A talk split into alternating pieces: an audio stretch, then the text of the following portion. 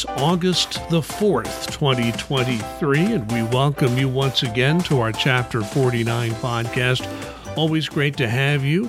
Uh, I'm Larry Lannan. I'm a retiree, and I am also a volunteer with Chapter 49, dealing with communications. To a large extent, it's this podcast, which we try to keep weekly, and we will not be here next week. We'll explain why in a moment. But uh, we're uh, we uh, at Chapter 49 represent most IRS employees in the state of Indiana, and we welcome back Duncan Giles, our chapter president. Thanks, Larry. It's always good to be here. So uh, you will be traveling soon. The NTEU National Convention comes up next week, and we'll talk more about that a little later in the podcast. So you'll be tied up uh, next week. I've got some personal situations anyway, so we'll both be uh, uh, away from our technology, so to speak. But uh, we do hope to be back in a, in a couple of weeks. But you know, Duncan, it's interesting. You know, in Indianapolis area, our media is is always you know we're on to these crime stories, and you know Mike Pence, vice president, was at our state fair. But isn't it interesting? The top news story in the Indianapolis area: Taylor Swift is coming to Indianapolis. You know, my daughter. That's, that's, probably the top news story everywhere she's coming to. yeah, that she expanded that she with, with expanded that tour she's she's on. But uh, she's got Lucas Oil Stadium is a big place. She's got three concerts there. Three. It's the first and, time any artist. She'll, she'll sell them out within minutes. It's the first. Three of them. It's the first time any artist has had three different performances in that building. And you're right. You know, my daughter went up to Chicago to see her, so I don't know if she's going to try to go back to Indianapolis if she can get in. But even with three performances in that huge venue, tickets are going to be hard to come by. I guess I'm just an old fogey. I just I. I'm just not with today's music and the Taylor Tyler Swift thing, but she's she's she's big news. I mean, she is definitely the, the hottest ticket uh, in America. Oh, I'm uh, both myself and my fiance Kim have signed up for a special list so we can try and get tickets for my daughter Maddie because she's a huge she's been a huge Taylor Swift fan forever. So it's like we'll give it a shot. Yeah, a, local sports writer has been around for years. Bob Kravitz. He's got daughters that live out of state, and he went on uh, X or Twitter or whatever it's called today, and said, okay, when I'm going to get a phone call from my daughters for Taylor Swift concert tickets, three, two, one.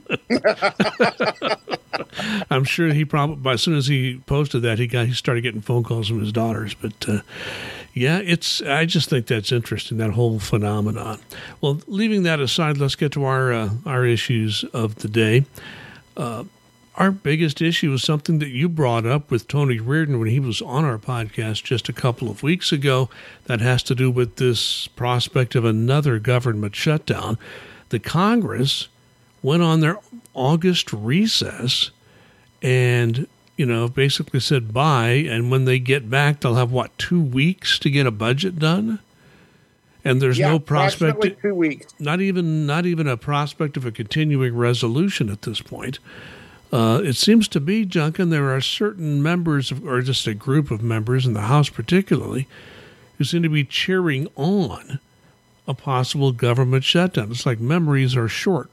You know, these things are not pleasant situations. No, they certainly are not. Um, I would urge at this point every federal employee who is listening to this podcast or watching it to start setting money aside because I think it's a very real possibility that we will have a shutdown. Do I hope we don't? Absolutely. Do I hope calmer heads will prevail? But when you have people in Congress saying, well, I think a shutdown's a good thing, I think we should shut down. Are you freaking kidding me? This is insane. This is Congress's big job is to appropriate money, and they can't do that. There was an agreement between the president and the appropriations folks in the Senate and the House on how to get this passed when we did the debt ceiling. The Senate is, you know, right now compared to the House, a well oiled machine. And in a bipartisan manner, they're getting ready to do all of their bills to have them ready. Basically, the House is wanting to undercut the deal and say, oh, we're going to fund less, which could be a lot of less funding for places like the IRS, which desperately need it so we can keep helping the taxpayers. So I think that there's unfortunately at this point a very real chance that they won't even pass a continuing resolution and we'll be looking at a shutdown of whatever duration. And October 1st is the key date here. And I don't know, there, there have been studies done on this, Duncan, and every study shows we have we pay an economic price every time there is a government shutdown. It's not just federal employees and agencies and, and all the various uh, individuals and businesses that have to deal with the federal government on a daily basis. Uh, this has a general economic impact that cannot be uh, ignored. Absolutely. Yeah. I mean, outside of federal employees, which I'll get to in a second, you know, for the general taxpayers that may need transcripts, uh, they need, you know, need social things from Social Security, uh, questions for Veterans Administration, all these things that may be shut down and they can't get to them. For federal employees, at least one congressperson has said, well, what are they worried about? They know they're going to get paid anyway. Yeah, that's a really great attitude to take. And I'm sure that any federal employee right now who's living paycheck to paycheck can just go to the grocery store and tell them, hey, I'm going to be getting paid anyway. Go ahead and let me have the groceries. Hey, you know, uh, utility bill. I'm going to be getting paid anyway. Go ahead and keep this on you know, hey, mortgage lender, I'm going to be getting paid anyway, so don't worry about the payment. It'll be late. You shouldn't charge me. It's just nuts to me that some of these people are so out of touch that they think it's just fine to do this. Now, let's talk about something we've discussed before. There is this Inflation Reduction Act money. It's been reduced, but there's still a lot of money in there. Will the IRS continue to work if there is a government shutdown? Do we know the answer to that question yet? Uh, we do not know for sure. My suspicion is is that everybody will be working. They will consider everyone um, what they call an accepted employee. So you will be expected to report and do your job, whether you're doing it telework or uh, in your office. Now, will that money be able to be applied to paychecks when you know the government is shut down and the people who process the payroll maybe not working or you know working without pay? We don't know the answers to those. Um, i think that's information to come. You know we'd have the funds but are we going to be able to use it to continue to pay people while this is going on? We just don't know and hopefully it wouldn't come to that it would be of a short enough duration that they would uh, you know maybe a weekend or something like that that they would get their act together and at least to a continuing resolution. But with the attitude of some of these, it's going to take a bipartisan effort in both the Senate and the House to be able to do this. And I'm not sure that one of those chambers is able to do that. Well, we'll watch it closely, and uh, we we hope that it does not come to that. Yes, if IRS is required to to work and we cannot get our paychecks, that's like the worst of all worlds. People forget when we had that like was it a month long, almost a month long government shutdown during the Trump administration. What finally got that uh, ended was the fact that you know the air traffic controllers were considered you know, they had to work because they were key, and and uh, they just got worn down with no pay to the point where they just called in sick, and and you could say it wasn't really a, a typical union sit out or sick out. They were really sick. They were worked to death and they weren't getting paid for all the work they were doing. So I think when the air traffic controllers just stopped showing up for work, you know, I mean, something like that could happen again with who knows what. It could be that sector of the, the federal government or any other sector that the public will just say, you know, come on now, stop this. So I don't know, Duncan. We still have this group in Congress that seems to be cheering on a government shutdown, and I it amazes me that they continue to get away with this. Yeah, there is. To be honest with you, there is no excuse for it. I understand not being happy with the budget. I understand not being happy with the deficit. I get all this, but there are processes to go through to do it, and to continually, you know, if you have a deal, you should be honoring the deal, and to try and come back and say, well, this was a ceiling, it wasn't the floor no, this was a pretty big understanding on everybody's part that these were the numbers. And for them to come back and you know try and say something else is at best disingenuous. Well, let's put it this way: some people say uh, I'm not going to compromise ever, You know, uh, I, this is the way it's going to be, that way or the highway. Well, if people had felt that way, we would have never had a constitution. Study the Constitutional Convention. What historians say. Those people all came in with very different ideas, and it nearly broke down several times. But in the end, they knew that the United States was going to become a nation that w- that had the ability to deal with the rest of the world and have some kind of un- un- unity to the point where they could be one nation in several states. Um, you know that required a great deal of painful compromise. It's like nobody seems to understand the meaning of that word anymore, and that's sad. Yeah, it, it truly is, and that is a wonderful analogy. What I was flashing to was these people who say, "Well, I'm not compromising," must be really joys to be in relationships or you know marriages or something like that with, because that's just it. It you can't have that attitude. Yeah, you never want to compromise your core values. Get that? Not a problem. But to say I'm not compromising at all, you know, that's just that's nuts in your position. Well, we'll watch this closely, as I mentioned, and we'll keep you updated. We will not be uh, podcasting next week, mainly because Duncan is going to be in Detroit, Michigan for the uh, once every two years national convention, once every four years uh, elections for national office. Uh, Tony Reardon, of course, is retiring. Uh, he was on this podcast a couple of weeks ago. Uh, we will all miss him. He was very generous with his time with us, uh, appearing on our podcast many times. And now Doreen Greenwald is going to be installed as, as the new national president at the convention in in Detroit. So um, those are the main de- uh, convention highlights. What else are you uh, looking to see as you enter convention week? Yeah, this is something that people always go, okay, well, you're just going to a convention, and what do you do? Well, there's a lot of work that goes into this. Um, we want to make sure that the uh, bylaws and uh, constitution of NTEU is up to date.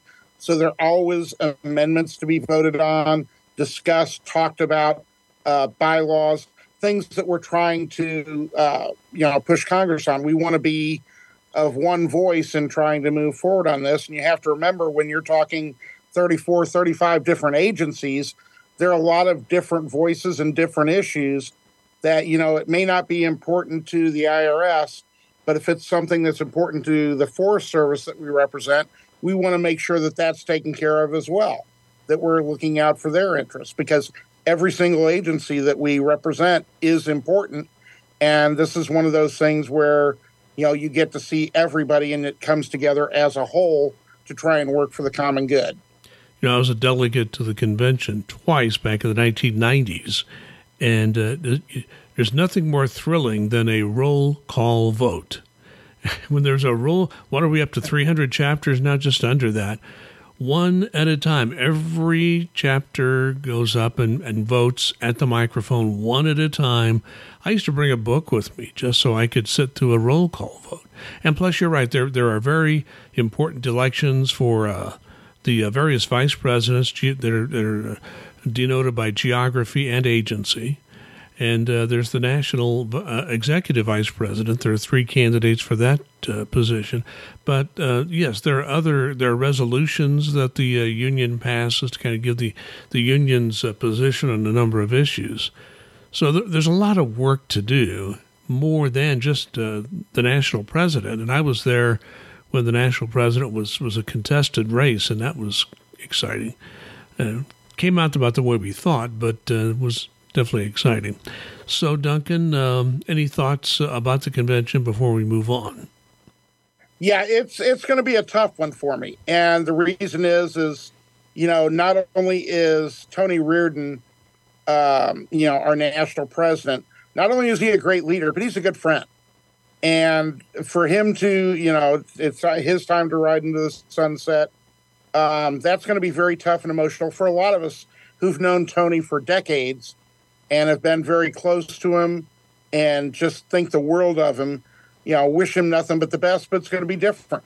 The only saving grace that I think we have is knowing that a Doreen Greenwald is going to become our national president, who's done this type of job. You know, she was the chapter president of uh, Chapter One in Wisconsin before she went up to the uh, the national office, and she was an outstanding chapter president.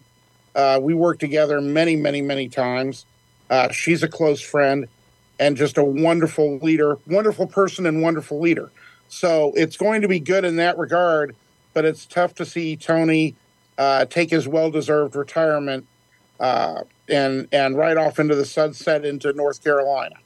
Well, first of all, I just can't. I'm just going to have to find if, if there's some way on the internet I can find one of his play-by-play for sports. I want to hear how he does, so I can send him uh, a criticism. No, I'm kidding. uh, I'm sure he'll do a fine job. It is it, being a sportscaster is a harder job than people think, and we talked about that on the podcast. So I'm sure he'll be fine. And of course, we'll be extending a, an invitation for Doreen to come. She's been on the podcast a, a few times as national executive vice president. So once she's kind of got her feet on the ground, we will certainly invite her to come on and talk to us and discuss the issues that uh, she'll be facing right away. So, um, and of course, Duncan, you do have this little thing called a wedding when you get back home. So we talked about that. I before. do. You'll be yeah. you'll, you will be one busy guy. That's for sure. Yeah, is yeah driving back on a Friday, getting married on a Saturday. It's it's going to prove uh, interesting. But you, yeah, that's a little more ambitious than I would be. I've I've made that drive from Detroit, so I good luck doing that and having a wedding ceremony the next day. Okay, let's move on to another issue. You and I have talked about this with these putting COVID behind us. COVID had a lot of issues, and one of the issues that remained when COVID sort of went away as an issue were the 6,700, 6,700 reasonable accommodation requests that have been pending from the EDI operation, what we used to call, uh, you know, EEO, we call it EDI now. And uh, 6,700, just an incredible number.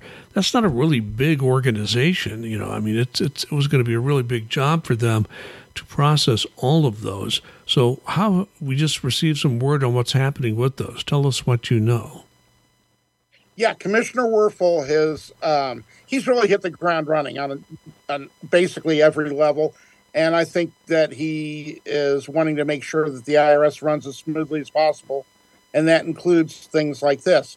And basically, because the pandemic is officially over, and uh, you know, per the president, there is no more national emergency for the pandemic. Basically, what EDI has done is closed out over 6,700 of these reasonable accommodation cases because people didn't want to be mandated because of certain things uh, and they were still being looked at. Well, now those cases are closed. What I can foresee in my crystal ball is that, you know, people who've been home all during the pandemic may be asked to, you know, start coming in during tele, you know, doing frequent telework. Uh, and it could be quite a jarring experience for folks who've uh, you know, not had to show up in an office for a couple of years. So it's going to prove interesting, but again, we're moving forward and past this, and thank goodness we've finally come through the other side to you know of the pandemic and able to move forward.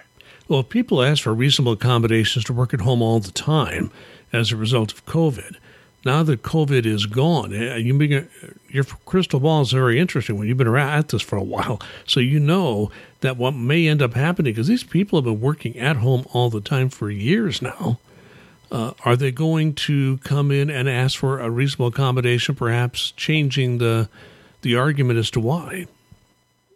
Yeah, that's going to be an interesting thing because a reasonable accommodation, you're going to have to have um, basically a medical issue that says that you can't be around people. So if that were the case, you'd basically have to be housebound right now and not, you know, go out and go to dinner or something of that nature.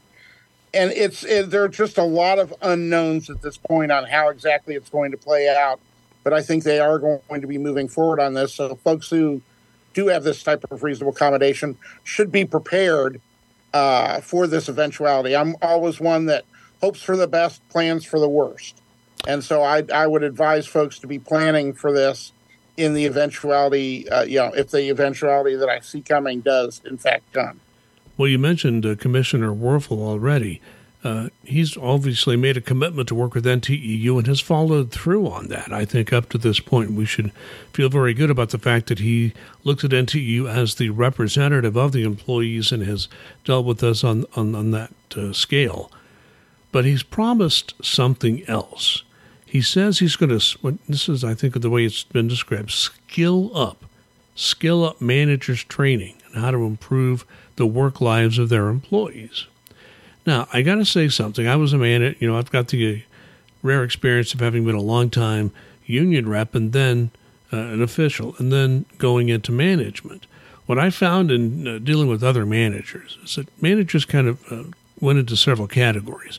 One category, like myself, NTEU is an important institution. We need to deal with it on a professional basis, deal with them as, as an important institution representing employees. But some managers hated NTEU for whatever reason. Another group of managers were scared to death of NTEU for whatever reasons. And I always found that to be kind of interesting. I think it's very important because it's not a, a large part of manager training, to be honest with you. Even when we got contract training, we sat in a room and watched a video with an LR specialist who answered questions, and I was the only one that ever had any questions in the group. So um, I'm, that's a big speech. Sorry to, to do that, but I do think it's going to be a challenge because a lot of man, the managers simply relied on the LR specialist anytime something came up with NTEU and really didn't do, want to even think about it much themselves.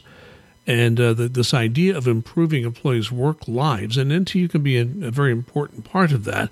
The fact that the commissioner uh, wants to make that part of manager training is a very positive thing, I think. What do you think?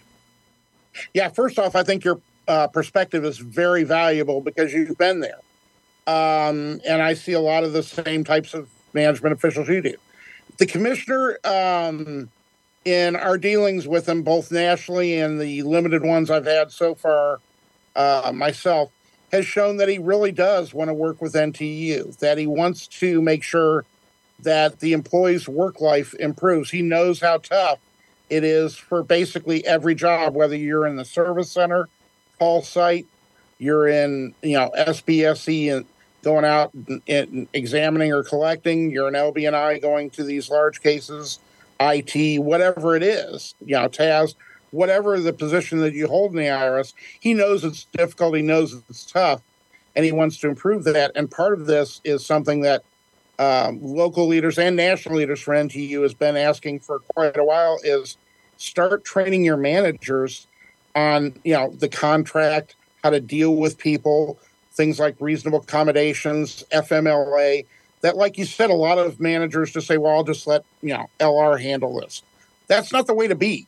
You want to educate yourself. The good managers that I deal with out there, and you are one of them, educate themselves on the issues, are knowledgeable, can talk about it, and make sure to work out things that work not only for the service but also for the employee as much as possible. And that's what we're looking for. And that's what the commissioner is committed to. And it's very good. The commissioner does seem very serious about his job and, and very serious about making sure that the IRS is, is a better place to work. You know, I got to tell you something, Doug. You know, I worked in media for years before I went into government service, and I knew I saw how how hard my father worked. You know, he worked for the Defense Department most of his working life, and he had stressful jobs, difficult job, worked hard. I, there was this idea that floated around America that civil servants, particularly federal civil servants, really didn't have to work that hard. You know, those were easy jobs. And I, when I, I came to IRS, I thought I'm, I'm still looking for that easy job. I haven't had one, and and uh, if it exists, I sure haven't found it yet. There's an expectation yeah. that we were supposed to work. Exactly, and you know as well as I do, and you know, going into convention with these 34 different agencies, I know each and every one that they represent have employees that are working their asses off for the American taxpayer, doing what they're supposed to be doing. In my case, I can see it for IRS employees doing it every single day. They're doing it with not enough people for the most part. They're doing it with uh, you know, the equipment is getting better and the systems are getting better, but it's still fairly antiquated. And you know, we're really hoping that it can improve over time to keep getting better and better, making it if it's better for the employees, if it's easier for the employees, if they have a better work life balance, if they have managers who understand and are empathetic in what they're going through, all of that is going to come through and be better for the taxpayers. And that's the ultimate goal to make sure that we service the taxpayers as best we can. Well, one last thing here, because the IRS made some headlines in the last few days before we record this podcast, made an announcement that there's going to be a goal of going paperless, paperless by 2025. Now, I'm not sure if that's achievable, but I do know that the service is, I mean, if you look a little closer, the real underpinning of that is that the service is looking again to use some of this money that Congress has so far provided to upgrade technology where refunds will come up more quickly and that we, uh, there can be a, a more of an IT based processing system.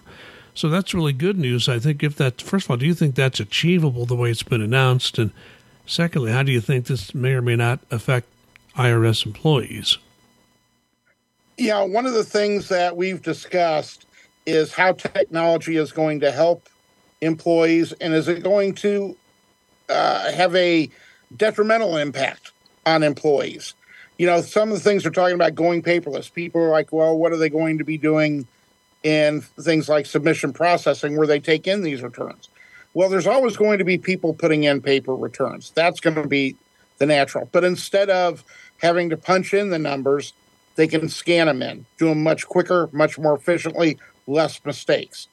You know, there are chat bots out there that are answering phone calls you know, for the IRS. But is that going to have a detrimental effect on employees? Are we going to be hiring less CSRs, things of that nature?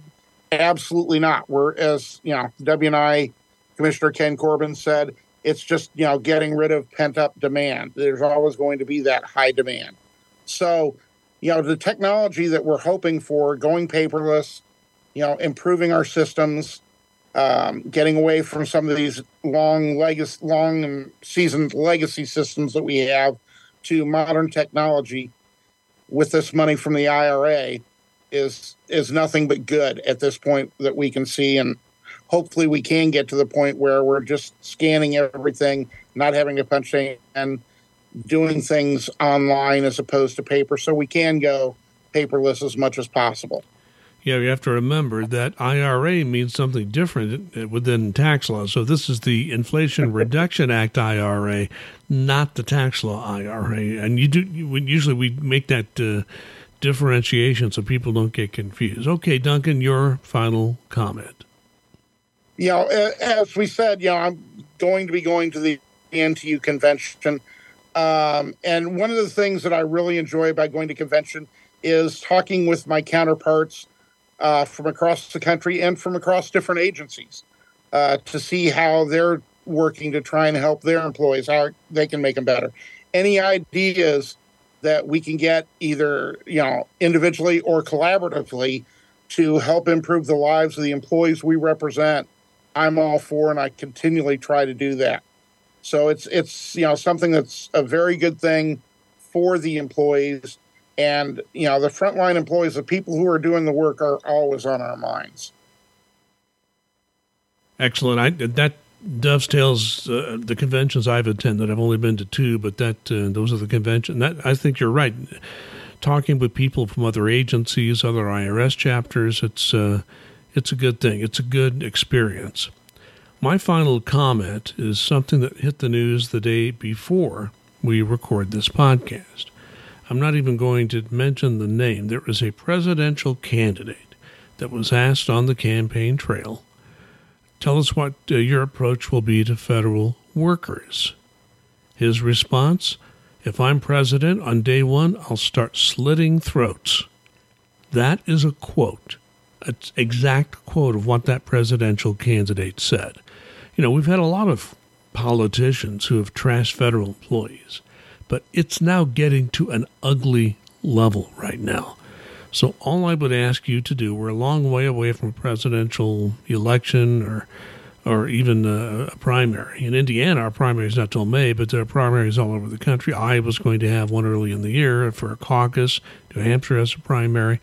My point to you is this: you know, when you talk to your friends and relatives, tell them about this you know, there are certain candidates that say certain things that we should not be voting for. And I'm not being political here. You're, you know, I'm not, I'm not trying to push a political party or a particular candidate. What I'm saying is, you make these voting decisions yourself and for your friends and relatives. tell them, you know, think about whether you want to vote for somebody who wants to use the term slitting throats when they're dealing with their own workforce. That's my final comment. Anything you want to add, Duncan? I, I wholeheartedly agree with you, and it's just reprehensible to think and think. You know, is he literally going to be slitting throats? No, but even making that comment to put that in people's minds is just absolutely abhorrent. Well, the language is what really. But I don't think he's going to yep. literally do it, but he that's the if that's the language he wants to use, we know what what that what that means. So you just heard Duncan Giles, our chapter president here for Chapter 49. You've been listening to the Chapter 49 podcast. We try to have this uh, a weekly podcast. We do miss some weeks, and we will uh, miss the next week, but we'll be back in a couple of weeks here from from August 4th, the day we record this this particular podcast. Just want to let you know, thank you for watching and listening. If you think there are others that may get something out of this podcast, let people know, share the link. If you want a link every week for the video and audio versions of this podcast, send an email to Duncan Giles. He has a list, he sends it out every time we post. Just send him an email at nteu49 at aol.com. Well, uh, also, we have a Facebook page. It's updated regularly with news that would be of interest to people in the, working for the IRS. And go to Chapter 49, NTEU Chapter 49 Indiana on Facebook. In the meantime, thanks for watching and listening. Be safe, be kind.